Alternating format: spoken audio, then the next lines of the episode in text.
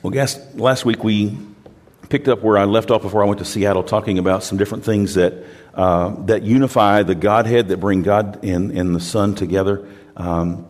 We talked about the fact in John chapter 15 that Jesus said that apart from him, we can do nothing. This week, as I plan to move to this second part of this series, God kind of stopped me in my tracks, and he said, Rob, that truth that you can do nothing apart from me, it's made it to your head.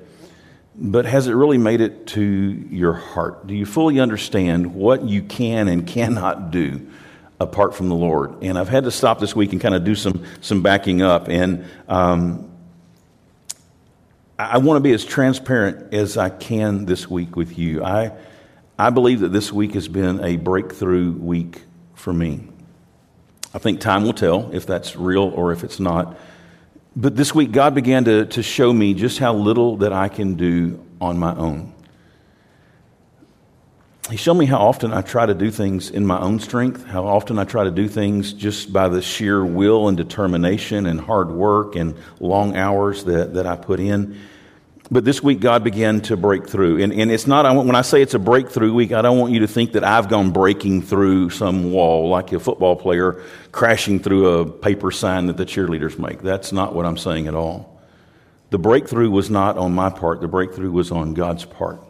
I feel like this was a week where God broke through to me, where finally God was able to penetrate the calluses, if you will, in my life, to begin to break through some of these things that maybe I had put up in my own world.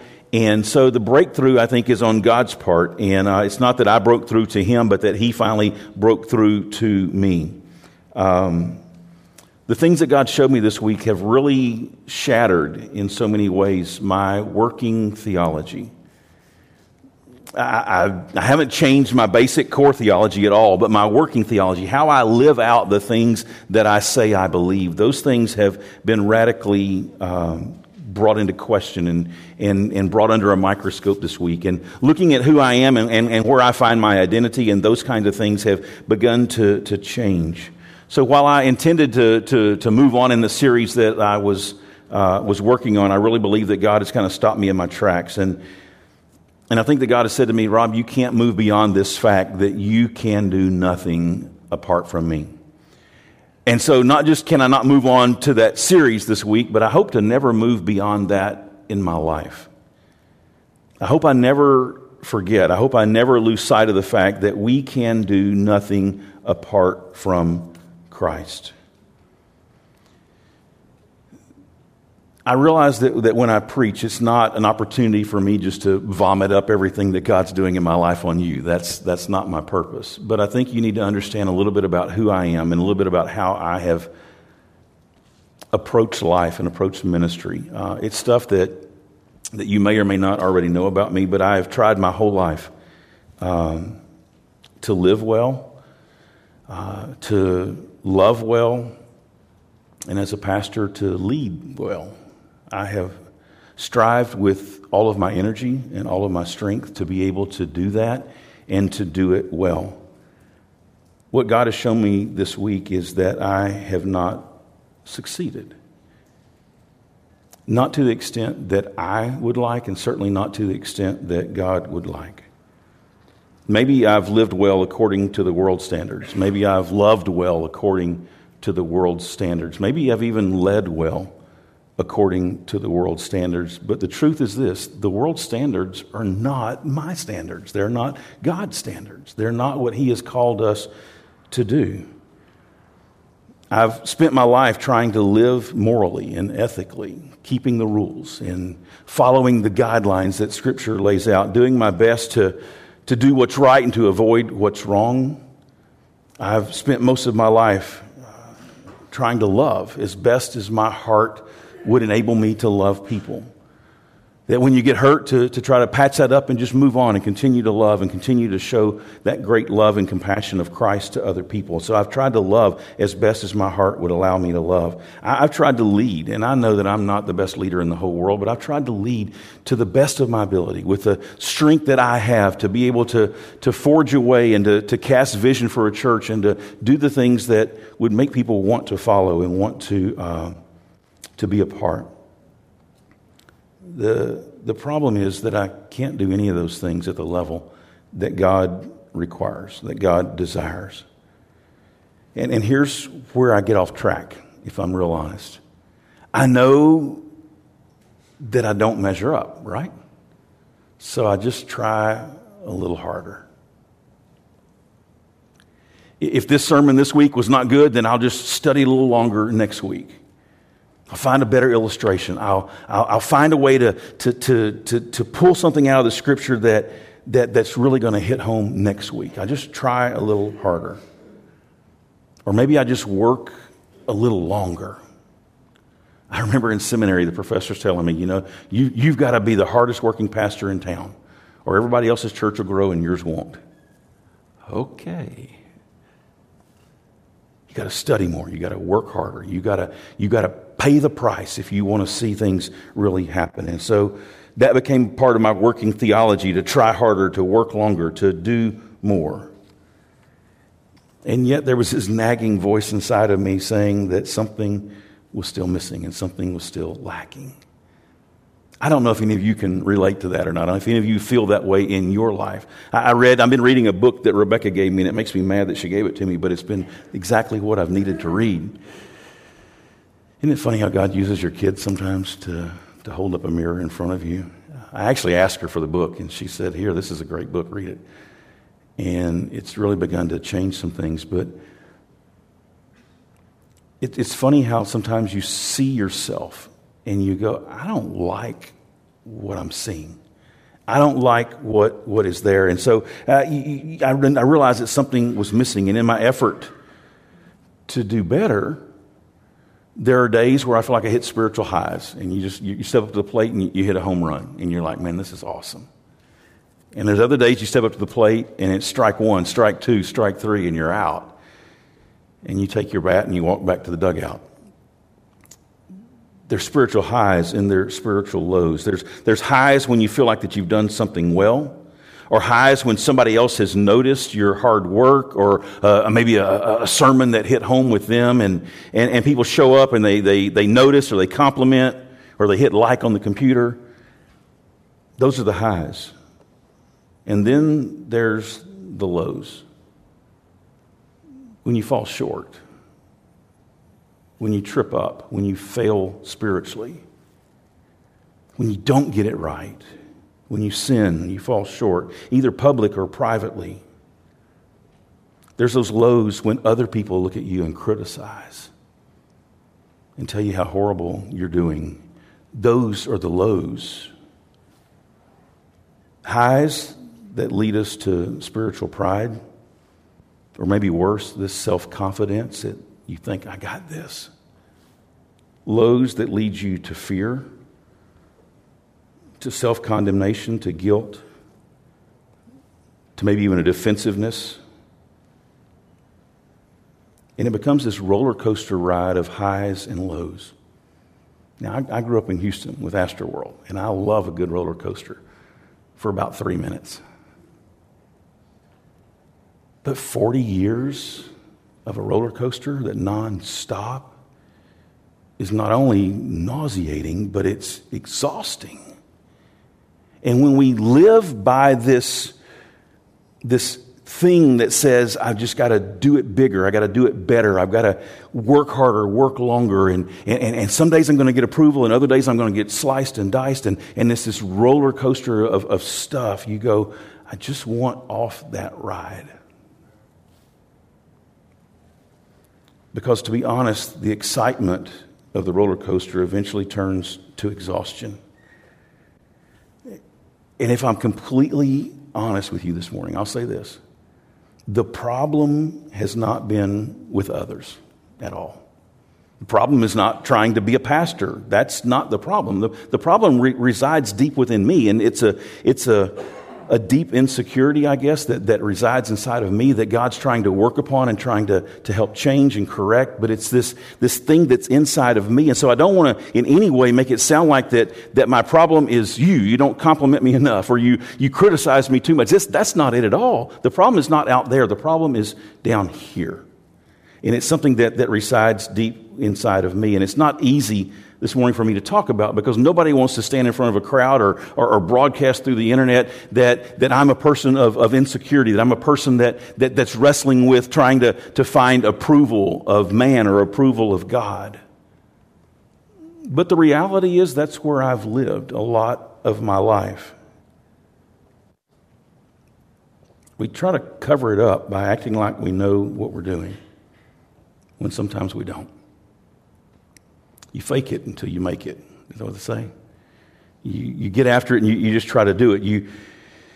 You live this way with this insecurity, and it's a haunting voice that I've heard so many times in my life.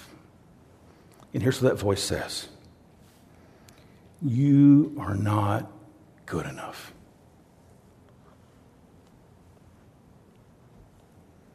You're not good enough. And the second verse of that song is, and you may never be good enough. You ever heard that voice? It's one thing to hear it inside. It's another thing for people to confirm it. So what I do, my tendency is just to work a little harder, to serve a little longer. Longer days, shorter nights. Let me just read my Bible more. Let me find a longer list of things that I need to be doing so that I can be better and I can feel better. But there's still something missing. There's still something that's not there. I see in others there's something that others have that I was lacking. And so I ask God and I ask them, where do you get this? How do you do this? Where does this come from? What am I doing wrong? Or maybe what else do I need to be doing that I'm not yet doing? And even as I ask the question, what else do I need to be doing? I ask the question on the other side of my brain, and what am I going to eliminate to make time for this new thing that I ought to be doing? Have you ever felt that way? Am I alone, or has anybody else here ever felt that way? I was reading a book, and this lady that wrote the book, she said this. She goes, when I go to church, I walk out exhausted because I walk in and my pastor tells me, here's 3 more things you need to be doing.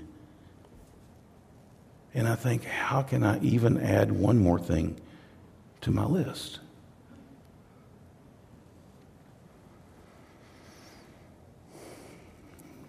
What do I take off the list in order to add something new to the list? And so I knew that something needed to change in me, but I wasn't sure what that was, or I wasn't sure how to bring that back. So I've talked to some of my trusted friends. I've talked to our deacons. I've talked to others in our church that I trust. And I've said, I'm at a point of exhaustion, and I don't know what to do and what not to do. I don't know what to stop doing and what I need to add that's missing in my life. And so I asked them the question that I've always asked, what do I need to do? How do I fix me so that I can lead, so that I can pastor, so that I can be what God wants me to do? How do I fix me? And for the past several months, there's been this longing inside of me. Sometimes you guys don't realize this, but some of the messages that God leads me to preach are things that I'm going through at that moment. When I went through that Matthew 11 passage, there was a hunger and an exhaustion, this thing inside of me saying, I just want to find that rest that Jesus promised in Matthew 11. Come unto me, all you who are weary and are heavy laden. And I'm going, hey, that's me. Come unto me, Jesus says, and find rest for your soul. And I'm going, Lord, I would love to experience this rest for my soul. But it seems like, God, every time I come to you, I just see 5 more things that I need to be doing. And that doesn't seem restful to me. And I think when that happens, we read, and he says, come unto me and take my yoke upon you. And you think, oh, great. More stuff to do. Am I wearing you out? I don't mean to be, but this is where we live. This is where I live. I don't know about you guys, but I read Matthew 11 and I longed to find the rest for those that were weary and were heavy laden. And those words of Jesus where he said, come unto me. Take my yoke upon you. Learn from me. So I came. And I surrendered. Actually, I collapsed more than I surrendered. I said, Lord, I can't do this anymore. But I'm not sure what else to do. And the answer from the Lord didn't come immediate. It didn't come right away. We had a lot of interesting, honest conversations. I spent a lot of my time in Seattle talking to Daniel that I love and I trust, and explaining to him the depths of what I was feeling and where I was at. I've talked to Dalton. I've talked to some of you. And I've said, this is where I'm at, and I'm not sure what to do. I'm buying up Christian books and trying to read all I can about how to fix me so that I can then be who God wants me to be. I've read large portions of Scripture trying to see what it is that might be missing in my heart. And this is where God began to break through to my heart. God showed me that I've been building my life on a false gospel. This is hard for me to admit, okay? But that I'm building my life on a false gospel. It's one that's a little more subtle, but also more prevalent, and I believe more dangerous than the prosperity gospel that we talk about. This is a gospel, a false gospel. A lady named Christine Hoover, she called it the goodness gospel. That somehow there is this obsession with this idea that I can be good enough. It's a goodness gospel. It says that if I do A, B, C, D, E, all the way through Z, that then I can be good enough. I will be good enough. And we know that in our hearts that we can't do those things by ourselves, but we try, and we go after them with all of our strength, and it's this obsession with trying to be good enough. Good enough for God to love me. Good enough for God to accept me. Good enough for God to throw some blessings my way. Maybe even good enough for others to notice me, to accept me, to applaud me, to reward me. It's a false theology.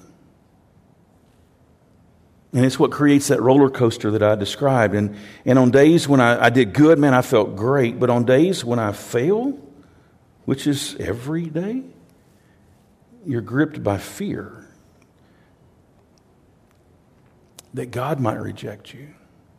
Fear that if others knew that they would reject you. And here's the thing, as I read about this goodness gospel, this obsession with trying to be good and get it all right, my first question as I read that phrase, the goodness gospel, and the description of how that we work ourselves to death trying to be good enough, guess what the first question was that came to my mind? Okay, Lord, so what do I need to do? What do I do? What must I do? I've got to fix this. It's not good. It's not right. It's wrong. I need to fix it. How ironic is that? I see you laughing, Lori. You got this. You know that this is what I do. It's how do I fix it? What do I do to make it right? And it's ironic that I'm going to fix the goodness gospel by trying to do something good or better or more. I've shared this with many of you, something I'm just now understanding about myself, but for most of my Christian life, I've gone to Scripture, and when I read Scripture, this is how I read it. I read it, and I can read any part of Scripture that I go to, and here's the first thing that pops in my mind. What am I supposed to do? I read this story. Okay, what is that telling me I need to do? I don't look at the love of the Father. I don't look at the compassion of the Father. I don't necessarily look at the grace of God. I look at the Scripture and go, okay, that's all great, but what do I need to do? That's the goodness gospel. When you read the gospel and you say, well, what do I need to do? What do I need to do? That's the goodness gospel. Somehow thinking that if I can do these things, I will be approved by God. I'll be loved by God. I'll be noticed by God. I'll be rewarded by God. And so God showed me myself this week in a passage that I've never seen myself in before. You all know the story of the rich young ruler, right? I'm the rich young ruler. I mean, I'm not rich. I'm not young, and I'm certainly not a ruler, but I'm the rich young ruler in this story, in the scripture. And the reason that I say that I'm the rich young ruler is that my thinking is exactly like his thinking. And my behavior is a lot like his behavior. I look at him in Mark chapter 10, if you've got your Bibles and you want to follow along, Mark chapter 10, the story's recorded. It's actually in Matthew, Mark, and in Luke, and they all three give us a different facet of this conversation that he has with Jesus. But I want to look at, especially at the one in Mark chapter 10. Mark chapter 10, verse 17. You could also read it in Matthew 19 or Luke 18, but today Mark 10 is where I want to be. And the reason I say I'm this man is here's a guy that realizes something is missing in his life. Something is not yet there. For him, it's salvation. How do I get to heaven? But I want you to notice what he says when he comes to Jesus. This is a very interesting interaction with Jesus, okay? So in Mark chapter 10, verse 17, it talks about Jesus. He was setting out on his journey. So here's Jesus journeying. He's got the disciples with him. A man ran up and knelt before Jesus and asked him a question. Now, notice this, okay? This man is in the right place at the right time, talking to the right person. He's even got the right posture. He falls on his knees before Jesus. He just asked the wrong question. Here's his question. Good teacher, what must I do to inherit eternal life? Now, in Matthew 19:16, he says it this way. What good thing, what good deed must I do to inherit eternal life? That's the goodness gospel. What must I do? Now, I've always read that and said, man, he asked the right question. It's a great question. What do I need to do? Tell me. I've had people come up to me and say, Rob, what do I need to do to get saved? And we tell them, this is what you need to do. But I think it's a wrong question, because I think what this guy is asking is, what do I need to do? What can I do to inherit eternal life? Now, he is a rich young ruler. He knows about inheritance. You don't become rich while you're young unless you've been given something. He hasn't lived long enough to become rich on his own. So he's been given this gift already. He is a rich young ruler. His whole identity is tied up in his title, right? How do we know this man? When you talk about this man, you don't say, hey, that guy named John that came up to Jesus and asked him that question. You go, no, this was a rich young ruler. That's his whole identity, right? And we can get wrapped up in our identity being, well, I'm Rob. I'm the pastor at Crossroads. Or I'm so-and-so, I'm a deacon at Crossroads. Or I'm so-and-so, I'm a member here. Or I'm so-and-so, and we fill in the blanks. I'm so-and-so's mom. Or so-and-so's dad. Or like I like to talk about now, I'm so-and-so's pawpaw. It's our identity. It's who we are. Well, here's this man. He's a rich young ruler, and he comes and he asks the question, good teacher, what must I do to inherit eternal life? And Jesus says something to him that I've never, ever understood before, and I think that it's finally beginning to make sense to me. Jesus comes back. He says, what do I need to do to inherit eternal life? And Jesus doesn't even address eternal life up front. Jesus said to him, why do you call me good? No one is good except God alone. There's a lot right there in that little statement. Jesus is measuring whether this guy understands something. First of all, Jesus says, here's the fact. God alone is good. You're calling me good. Do you think I'm God? He's measuring whether this man understands that Jesus really is God or not. But he's also saying something here. He's saying to this man, there's only one good person, because this man's about to list everything good that he's ever done. And Jesus is saying, that doesn't make you good. Let's read on. Watch this. Jesus says, why do you call me good? No one is good except God alone. Jesus says, you know the commandments. Do not murder. Do not commit adultery. Do not steal. Do not bear false witness. Do not defraud. Honor your father and your mother.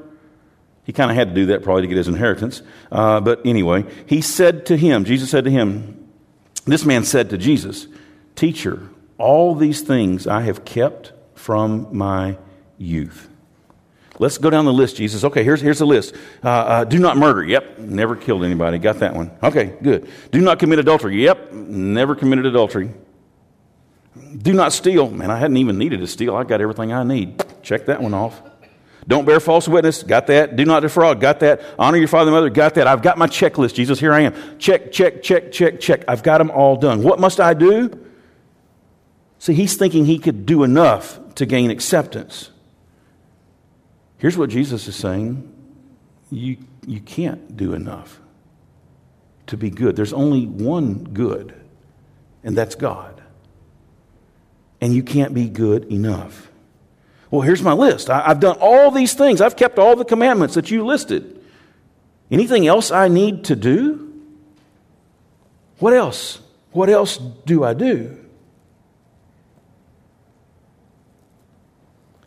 And then verse 21, it says, and Jesus, looking at him, loved him. So what Jesus is about to say is not to condemn. What Jesus is about to say is to love. It will sound like condemnation to those who live the goodness gospel. But it sounds like freedom to those who don't. Now follow me on this. If you're a person that lives by the goodness gospel and you are doing everything you can to get it right, check, check, check, check, check, check, check, and somebody comes up to you and says, let me tell you where you're failing. How do you hear that? Do you hear it as love? You hear it as condemnation.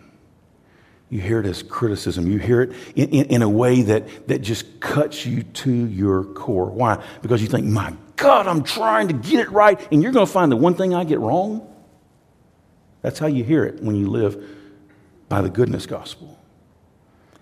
But Scripture makes it clear here that Jesus is loving this man when he says it. Jesus says to him, you lack one thing.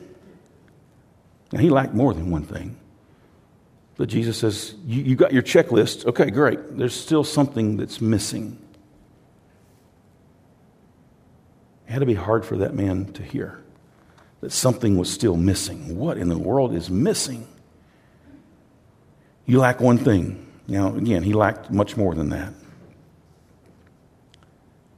But Jesus says to him, I want you to go and sell all that you have. Give it to the poor. And you will have treasure in heaven. And then come and follow me. Do you know what Jesus was asking him to do? What was it that defined this man?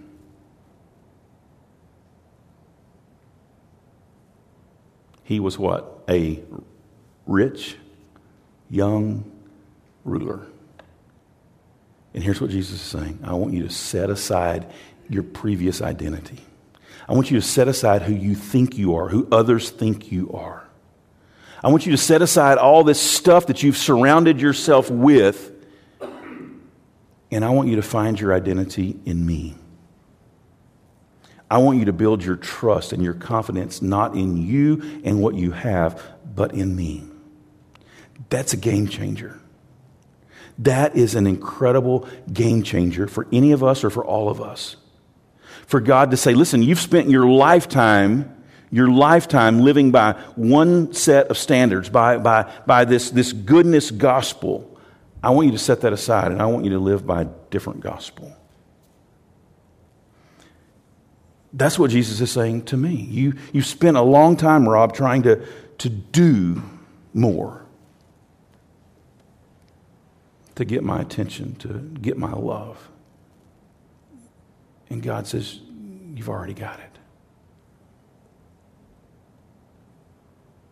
You just don't know it. Jesus says to this man, there's one thing you lack. He didn't say that to wound him. He did that to reveal to him what was lacking so that Jesus could make up for his lack. Jesus was asking him to give away, to lay down everything that he had built his identity upon, and to begin to allow Jesus to define him. No longer as a rich young ruler, but now as just a follower of Christ, a disciple of the Lord. Jesus wanted to show him what he wants to show us, that what he lacked was actually necessary, that he lacked what was necessary to be pleasing to God. He lacked the very thing that was needed. And so do we on our own. When we look at Scripture, and Scripture gives us an incredible list of things that we need to be doing, we're tempted to look at that Scripture and say, wow, I got to get busy. I got to get busy. Thinking that there's something that we can do to become pleasing to God. But the truth is, we lack. We don't have what it takes to be the Christian that God calls us to be. You say, that's depressing. Is that even biblical? That we don't have what it takes to be what God wants us to be? The truth is, we don't, apart from the Lord. We don't. We do not have what it takes to be that. You say, well, that's depressing. It'd be very depressing if it wasn't for the true gospel that follows right behind that thought, that by grace God supplies everything that's needed for us to live our lives pleasing to God. When Jesus says to this man, I want you to go and to give everything away and come follow me, it sets the apostles backwards. They're like, whoa, they're on their heels going, wait a minute, Lord, then who can be saved? How can anybody, if that's what you require of him, how can anybody be saved? And just later on in this same story, in verse 26, it says, they were exceedingly astonished, and they said to Jesus, who can be saved? And Jesus looked at them and said, with man it is impossible. Impossible, but not with God. For all things are possible with God. And then Peter, I love Peter. Peter pulls out his checklist. Lord, we've left everything. We've left this and this and this and this and this. Oh, man, we've done what you've asked him to do. Are we in good shape? And he's like, Peter, hold on. Put the list up. Hear what I'm saying. It is impossible for us to be pleasing to God apart from God. Would you let that just sink in to your heart today the way that it's trying to sink into mine? That it's impossible to be pleasing to God apart from God. Apart from total dependence upon Him, moment by moment, day by day. You can't break that habit that keeps reoccurring in your life apart from dependence upon God. Willpower won't do it.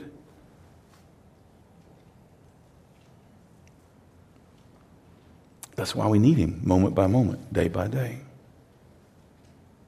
We don't have what it takes to live the Christian life without God. It's impossible for us to do. No amount of goodness is good enough, and no list will ever be long enough to get us where we need to be with the Lord. The only way that we can do all things is through Christ who strengthens us. Philippians 4:13, people will say, I can do all things through Christ. But what they really mean is, I can do all things. And they throw in the last part. The key to that whole thing is Christ in us. That's why when Jesus left, he promised to send his Holy Spirit. Because without the Holy Spirit helping us, without the Holy Spirit not just residing in us, but presiding over us, we are powerless. I can make my list, but I can't complete that list. I can say this is what Scripture wants me to do, but I can't fulfill that. Think about all the things that Scripture asks us to do that are impossible for us to do apart from God.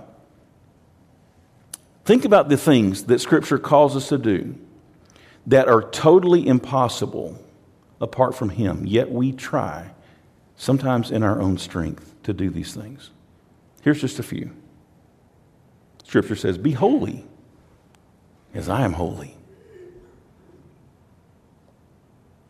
So what do? We try to eliminate the unholiness and become holy. I'll just stop thinking those thoughts. I'll stop doing those things. I'll stop clicking on this picture. I'll stop, and I'll be holy. Here's a newsflash. That boat done sailed a long time ago. We'll never be holy. apart from God. What about this one? I want you to love as I have loved you, Jesus says. Hold on, wait a minute. You want me to love as you loved me? Yeah, well, wait a minute. I was a mess. I was rebellious. I was hurtful. I was all these, and you want me to love people like that? Yeah, can't do it apart from God. What about this? Philippians says to have the same attitude in us that was also in Christ Jesus. Can you do that? Not apart from Christ. What about this? I want you to love your enemies. I want you to bless those who curse you. I want you to pray for those who persecute you. How many of y'all, when you get hurt, just want to respond in love? It just comes natural. It doesn't. Not at all. Here's one. Husbands, love your wife as Christ loves the church. Is there any man in this room that can raise his hand and say, I've done that perfectly? I've loved my wife the way Jesus loves the church. I can't. I've tried. But I've fallen short. And you know what happens when I fall short? I feel unworthy. I feel unlovable. What about this, ladies? Now, I'm going to leave you out. Wives, submit to your husbands in everything. Does that just come natural? Is that possible? Apart from God doing something supernatural in you? Scripture says, rejoice always. Give thanks in everything. Do all things without complaining. Anybody batting 1,000 here?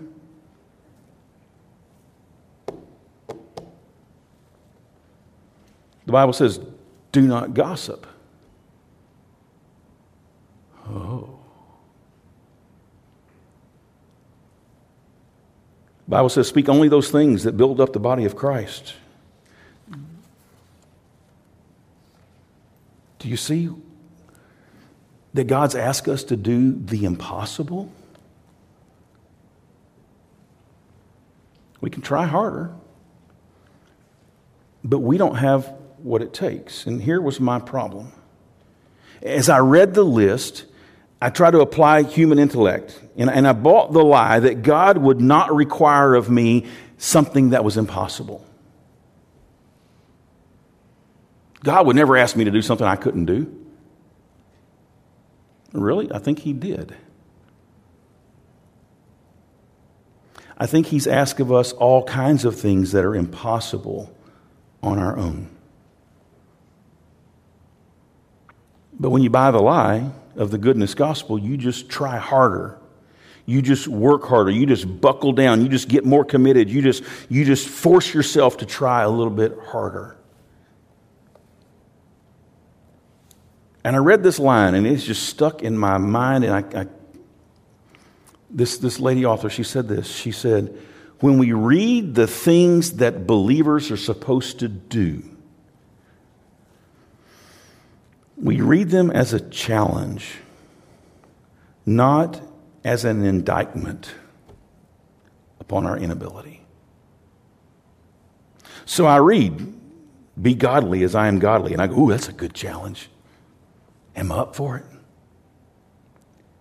Instead of reading that and saying, Lord, that is impossible for me to accomplish without you. I'm going to have to depend upon you to make me holy. I'm going to have to depend upon you to help me love my enemy. I'm going to have to depend upon you, God, to help me to love my wife the way that you love me. You see, instead of reading it as an indictment to say you can't, therefore, you need the Lord to do.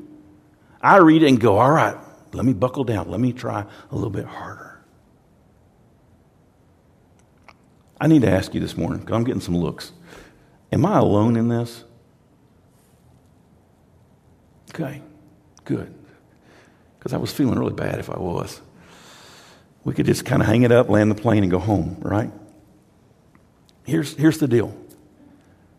To one degree or another, we may all struggle with this. Some of us may not be ready yet to admit this, but here we are. I read these things, these requirements, as a challenge and not as an indictment upon the fact that I haven't and I cannot and nor will I ever be able. Excuse me. I haven't, I can't, nor will I ever be able to do these things on my own. I just assumed that I could, and that I ought to, and that I better, instead of admitting that I can't. I can't tell you how many times this week I've said to God, I can't. I can't. And God says, praise me. Praise God. You're getting it. You can't. So when I assume that I can, I just try a little harder instead of admitting my dependence upon Him. But when you fail, you live life disheartened.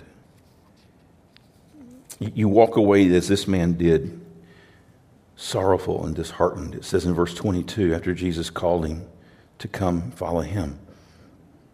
It says in verse 22, disheartened by the saying, he went away sorrowful, for he had great possessions. You know what Jesus was actually asking him to do? He says, you've been poured into. You're a rich young ruler. You've been given this. I'm asking you to give away what's been given to you. That's all. But he was possessed by his possessions because his possessions were his identity.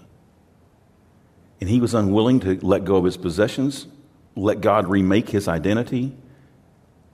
And when we do that, the only other option is to walk away sorrowful, disheartened, sad.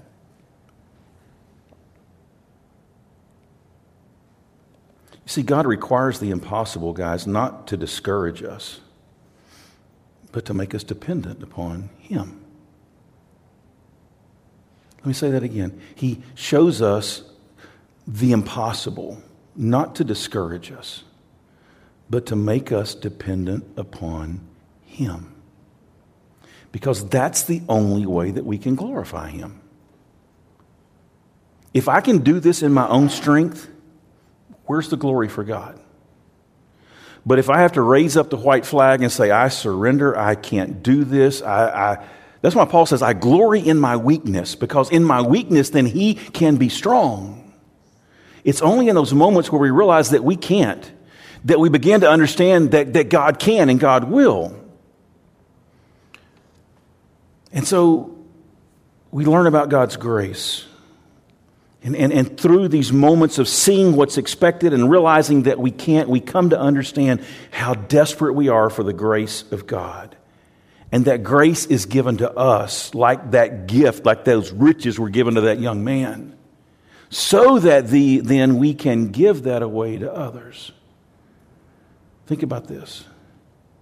Jesus says, I want you to go and give away all that you've got. And I want you to give it to the poor. And here's what a rich man tends to think when somebody says, give away what you got to the poor. I earned it. He hasn't. Why should I give it away?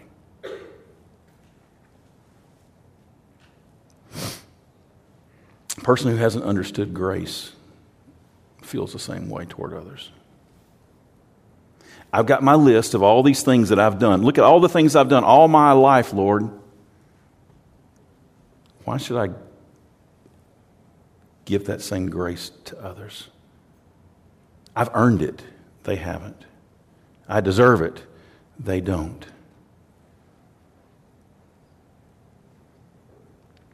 And this goodness gospel divides. while the grace gospel unites. And it's only as we see our need for God's grace that we will stop trying to live this life in our own strength. Here's the truth. What has to change in us is our heart. And I can't change my heart. I may can change a few of my behaviors. I've gotten good at that. But that doesn't change what's in my heart. And that's the thing God's looking at, is what's in my heart, right? I can look moral. I can look ethical. I can behave lovingly. I can work hard. I can serve sacrificially. But if the reason I'm doing that is to gain the approval that God freely offers, what's with that? See, we can no more change our hearts, Jeremiah says, than the leper can change his spots. My arm is not long enough to reach down to the depths of my heart and make change. Only God can do that. That's when we go back to Philippians 2:13. It said, it's God that works in you both to will, there's the heart, and then to work for his good pleasure. It's God that's got to change this thing that's in our heart that says we just have to work harder. We've got to lay aside that old identity. When I first came to Crossroads, I remember asking some of the church leaders, where's the pastor's office? And they looked at me like they didn't know what I was talking about. They said, what do you mean, where's the pastor's office? I said, well, where do I come for work every day? Where's my office? And this is what was told to me. These are the words. If you wanted to meet the pastor, you go to the boat ramp at sunrise or at sunset. And you catch him going out or you catch him coming in. That's where you meet our pastor. And I thought, well, that's not going to work for me. So I began to work. And we set up a little office and I began to do my work. And then something else happened.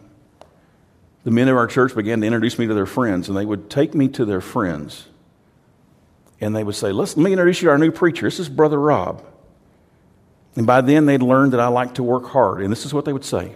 He is the hardest working preacher I've ever met. Thomas, you were one of those. Delbert, you were one of those. Chuck Smith was one of those. Others would take me and I go, ooh, I like that. I'm a hard-working preacher. Woo. And that became part of my identity. The only problem with that being my identity is now I've got to keep that up.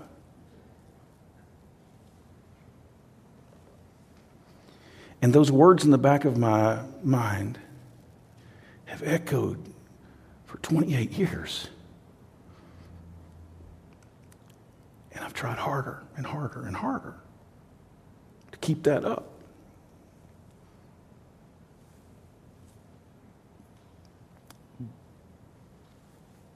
But it doesn't work. There's still that thing inside that says no matter what I do, it's never going to be enough. And this week, God has said to me, Rob, you will never be enough on your own. But you are in me. And that's a game changer. That's a game changer. Some of you are working yourself to death. Your whole identity has been fashioned around how good you are, or how hard you work, or how moral you are, or how generous you are, or how whatever else you fill in the blank. But you've created an identity around something that you are doing and not what Christ has done. And Jesus calls us, just like he called this rich young ruler, to set aside that previous identity and just come follow him. Just come follow him. Because as we come and we follow, he does the transformation of our heart, which follows with the transformation of our lives. See, it's never been about what we do on our own. The gospel is not what we do for God. The gospel is what God has done for us. It's what he has done, what he's currently doing, and what he will do. I said to you as I began that this goodness gospel is dangerous. And I believe it can be deadly if it's not corrected in our lives. Some people you say, "Are you a Christian?" And they say, "Oh, absolutely. I go to church every Sunday." It's not what I ask you. "Are you a Christian?" "Yeah, I'm Catholic." "Yeah, I'm Baptist." "Yeah, I'm Methodist."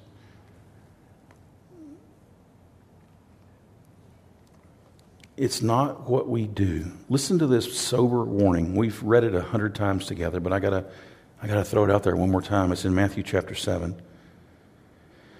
Verse 21, Jesus says, "Not everyone who says to me, 'Lord, Lord,' will enter the kingdom of heaven, but the one who does the will of my Father who is in heaven." Okay, here's my goodness gospel interpretation. You know where it's going, don't you? "And everyone who says," only those who do. And that's the word that I circled, does. But then Jesus makes very clear it's not what we do. It's what's been done for us. On that day, Jesus says, many will say to me, "Lord, Lord, did we not?" Here's my list. "Isn't it true, God, that I prophesied in your name, that I cast demons out in your name, that I've done many works in your name?" There's the list. There's the goodness gospel. "Let me tell you, Lord, all the things that I've done for you." And Jesus says, "It's not what you've done for me. It's what I've done for you." Jesus says to those in response, "And then I'll declare to them, 'I never knew you. Depart from me, you workers of lawlessness.'" A couple things in this passage I want to point out before we close. It's not just what we say, but it's what we do as a result of what God's done in us, okay? It all starts with him. But the goodness gospel believes that our good works are good enough. "Did we not do this for you? We did it in your name. We did it for you. We prophesied. We cast out demons. We did mighty works, many mighty works for you." But here Jesus says these miracles, these works, are not evidence of conversion. And here's the other thing. Watch this. Jesus is casting them out. They're lost. But the lost were doing many mighty works. The lost were casting out demons. The lost were prophesying.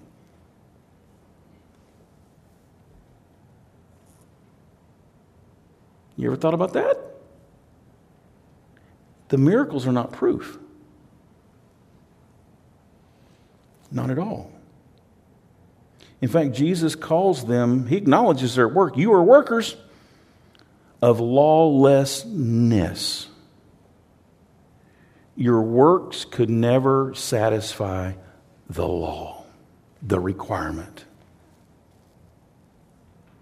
No matter how much you do, no matter how big the show, your works can never do enough. Your works, he says, cannot fulfill the law. They are works of lawlessness. And neither can mine. no matter how impressive they are. So I'm making work hard and gain your applause, but I'm going to be honest with you, that's not what I'm living for. Not anymore.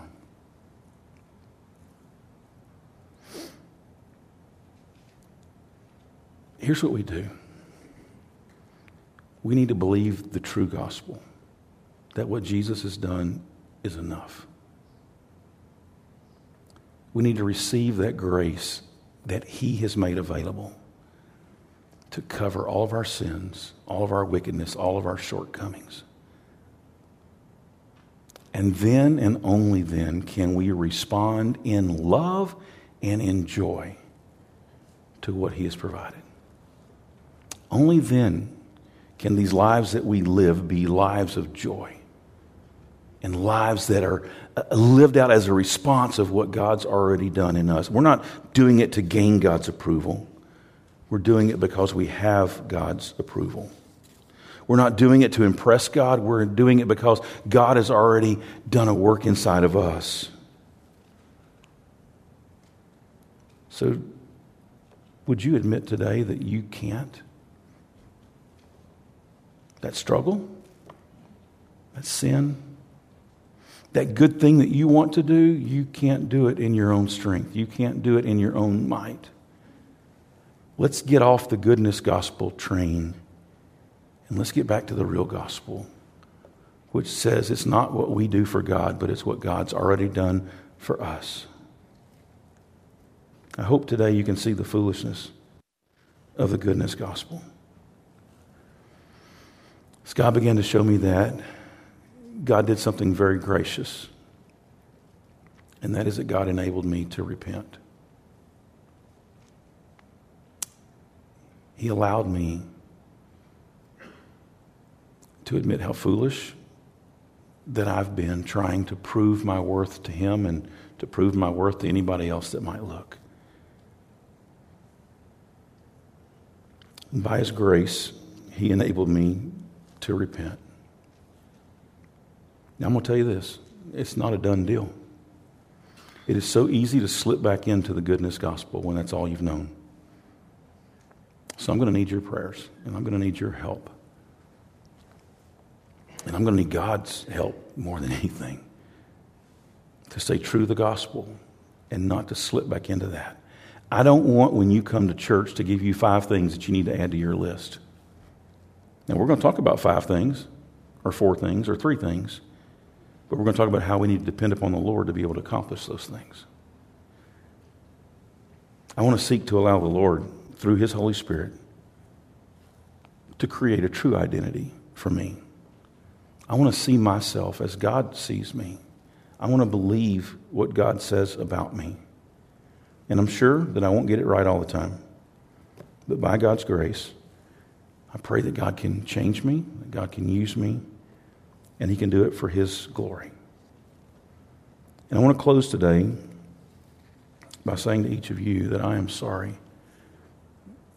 that not only have I lived by the goodness gospel, but that I've led by the goodness gospel. Because the way that I've lived doesn't just affect me any more than the way that you live just affects you. I believed something that wasn't true, and that may have bled over to you. And if it did, I pray, and I've prayed that God would step in and help you to see truth. I pray that you would forgive me for that shortcoming, and it wasn't intentional. It's all I've known all my life. And so I pray that you would forgive me, and I pray that I will allow God to do in me what he wants to do, so that I can be who God's created me to be. And whatever that is, and whatever that looks like, and whatever fruit that produces, that's just up to God. But from this moment forward, I'm going to do my very best to live surrendered before the Lord. And that, even that, is not possible on my own.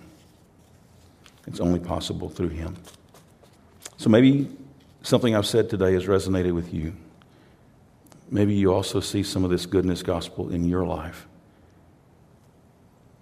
And maybe today, as I have done, you need to just surrender to the Lord and say, Lord, I realize I can't do this any more than Rob can do this. And just let him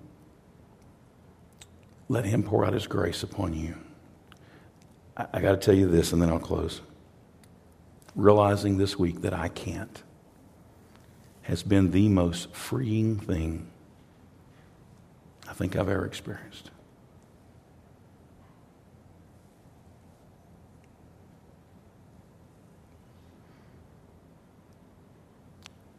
I don't care what people think. I'm able to stand before you and confess my fault and my weakness, knowing that some of you may mock, laugh, scorn, go, finally, he gets it. Okay. But that doesn't matter.